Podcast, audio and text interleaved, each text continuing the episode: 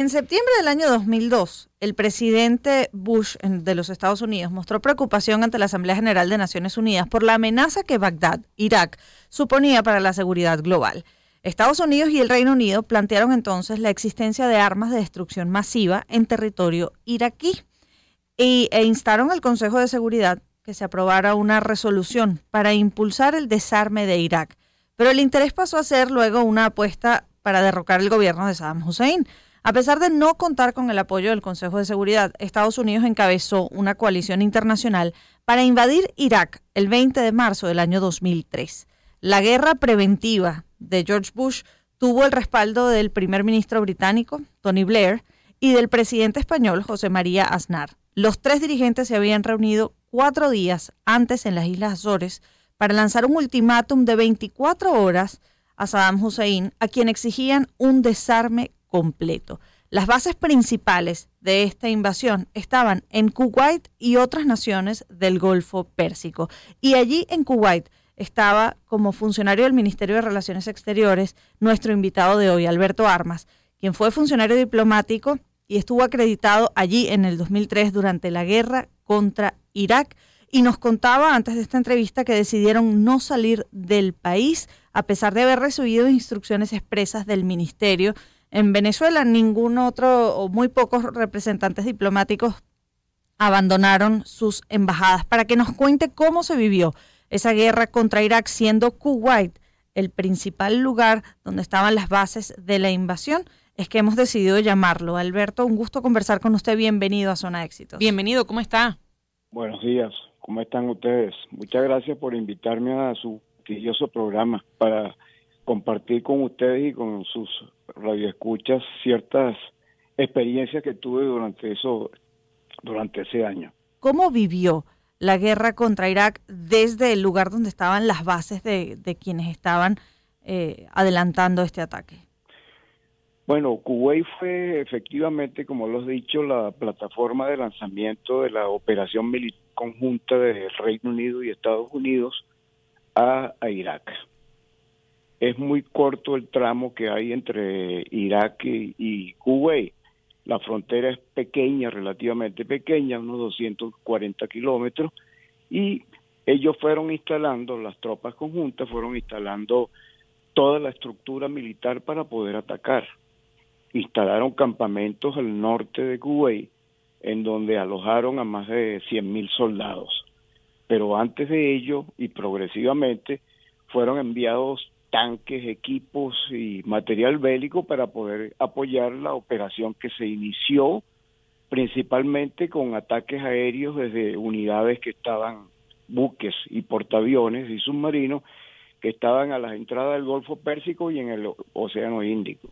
Esos ataques duraron varios días, son ataques como de ablandamiento, para luego entonces ingresar lo que se llama la parte eh, voluminosa también del ataque, que son los tanques, tanques y artillería, para luego finalmente entrar las tropas por tierra con equipos que los estaban movilizando en, eso, en ese espacio. Esos días fueron tremendos, tremendos por el nerviosismo y sobre todo el nerviosismo que uno sentía porque la información que se había divulgado era que ellos poseían los iraquíes poseían armas químicas o bacteriológicas.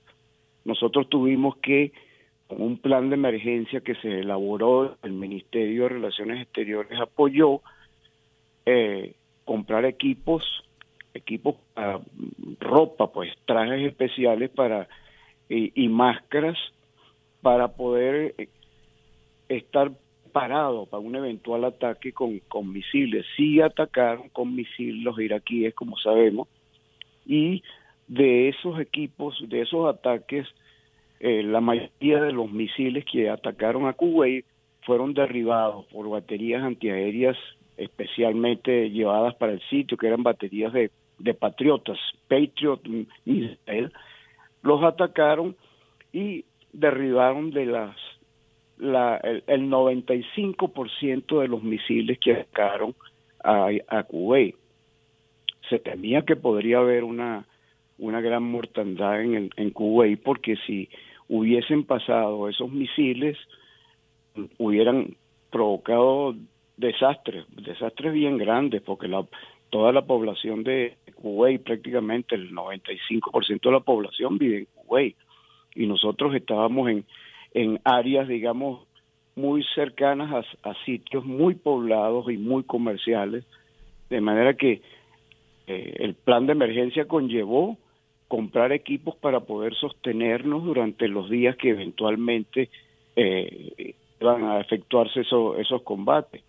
Eh, compramos suficiente agua porque se creía que iban a atacar las fuentes de agua que la producen plantas eléctricas que, que producen a su vez agua para consumo humano y producen electricidad, son plantas complejas. Entonces teníamos que estar preparados, nosotros nos preparamos en nuestro apartamento, así como eh, con mi esposa y mi hija nos preparamos a eventuales ataques porque no podíamos salir. Se avisaba por se avisaba por sirenas, una red, un circuito de sirenas cuando tenían misiles o cuando podría venir eventuales ataques. ¿En qué momento quizás usted siente que ya esa amenaza deja de ser amenaza y puede estar en peligro su vida y estando con su familia en ese apartamento que estaba, entre comillas, protegido por todo ese mecanismo de seguridad que ustedes habían creado? ¿En algún momento sintieron que esto de estar refugiados ahí no les iba a servir eh, y tenían que salir corriendo por algún mecanismo? ¿Cómo se vivió el resto de los días? Sí, el resto de los días fue muy, digamos, muy estresante porque la red o el circuito de sirenas sonaban en todo el territorio nacional kuwaití. Al frente nosotros vivíamos en una avenida más o menos principal de una zona de Kuwait y al frente había un colegio de, niñas kuwaitíes que por supuesto eran los que brindaban, digamos, información general y a su vez eh, tenían las, las sirenas del, del circuito. Entonces, en el apartamento se sentían las sirenas como si te estuvieran como si estuvieran metidas en tu casa y entonces eh, era un poco estresante y nervioso ¿no? uno estaba muy nervioso porque ya el tiempo que nos dieron para salir había este caducado que nos dijeron si ustedes no salen en determinado tiempo ustedes tendrán que quedarse porque eh, el espacio aéreo Kuwaití estaba cerrado estaba cerrado para las operaciones aéreas civiles y lo único que volaban eran aviones aviones americanos o, británicos que controlaban el espacio aéreo kuwaití. ¿Y cómo fue tomar esa decisión de no abandonar el país, a pesar de haber recibido instrucciones del Ministerio de Relaciones Exteriores en ese momento? Claro, este, las instrucciones fueron precisas porque el propio canciller, que era Roy Charlton para ese entonces, nos ordenó que nos retiráramos porque ellos enviaron dentro del plan de emergencia que nos hicieron elaborar, ellos enviaron dinero como para abandonar el país. Entonces nosotros pensábamos, bueno, pero si vamos a abandonar el país, ¿hacia dónde nos vamos?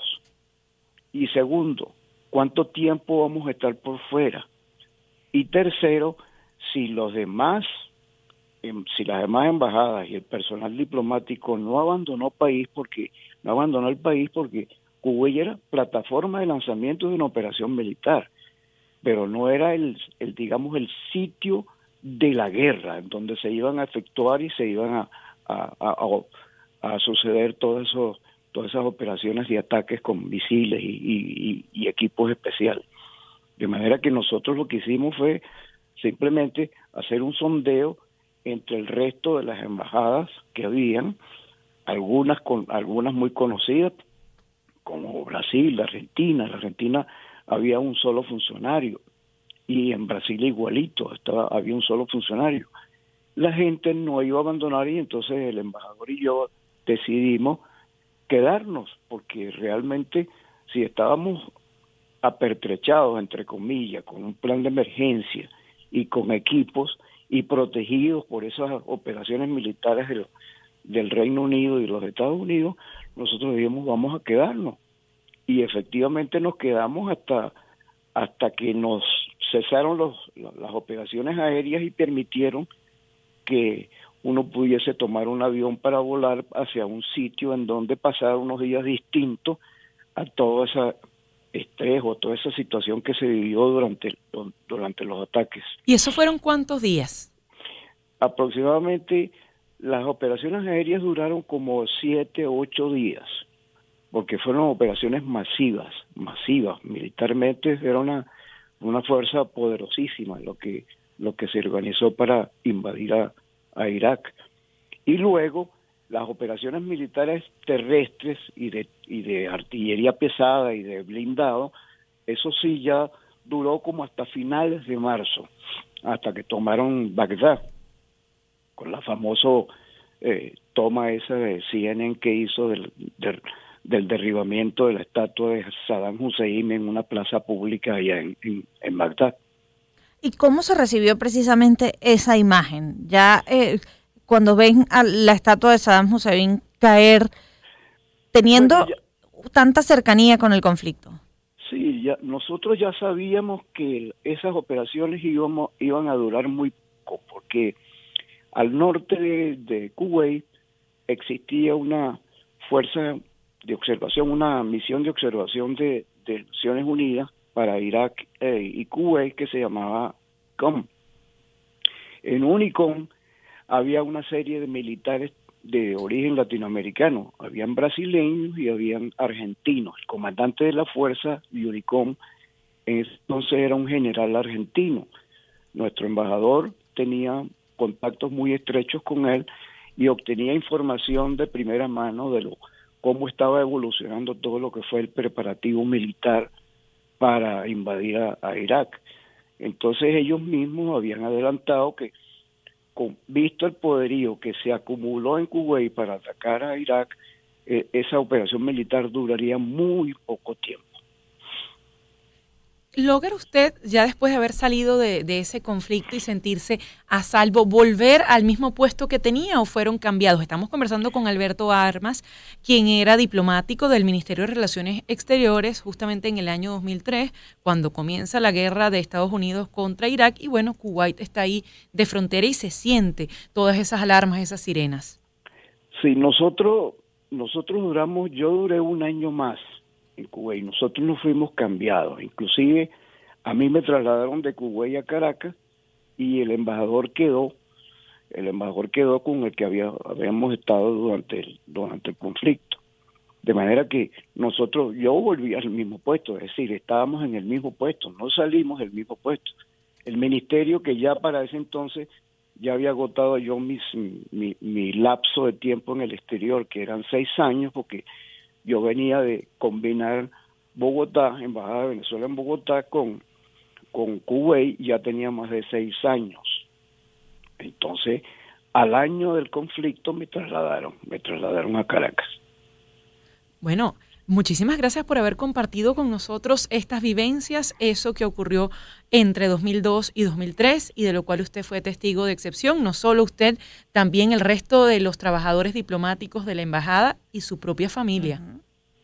Sí, así es. Muchas gracias por, por la invitación y por permitirme compartir con ustedes estos, estas vivencias. Alberto Armas fue hoy nuestro testigo de excepción fue funcionario del Ministerio de Relaciones Exteriores, acreditado en Kuwait en el año 2003, cuando la invasión de los Estados Unidos a Irak, que termina justamente, como dice él, demoliendo esa estatua de Saddam Hussein y luego siendo procesado. 9.47 minutos de la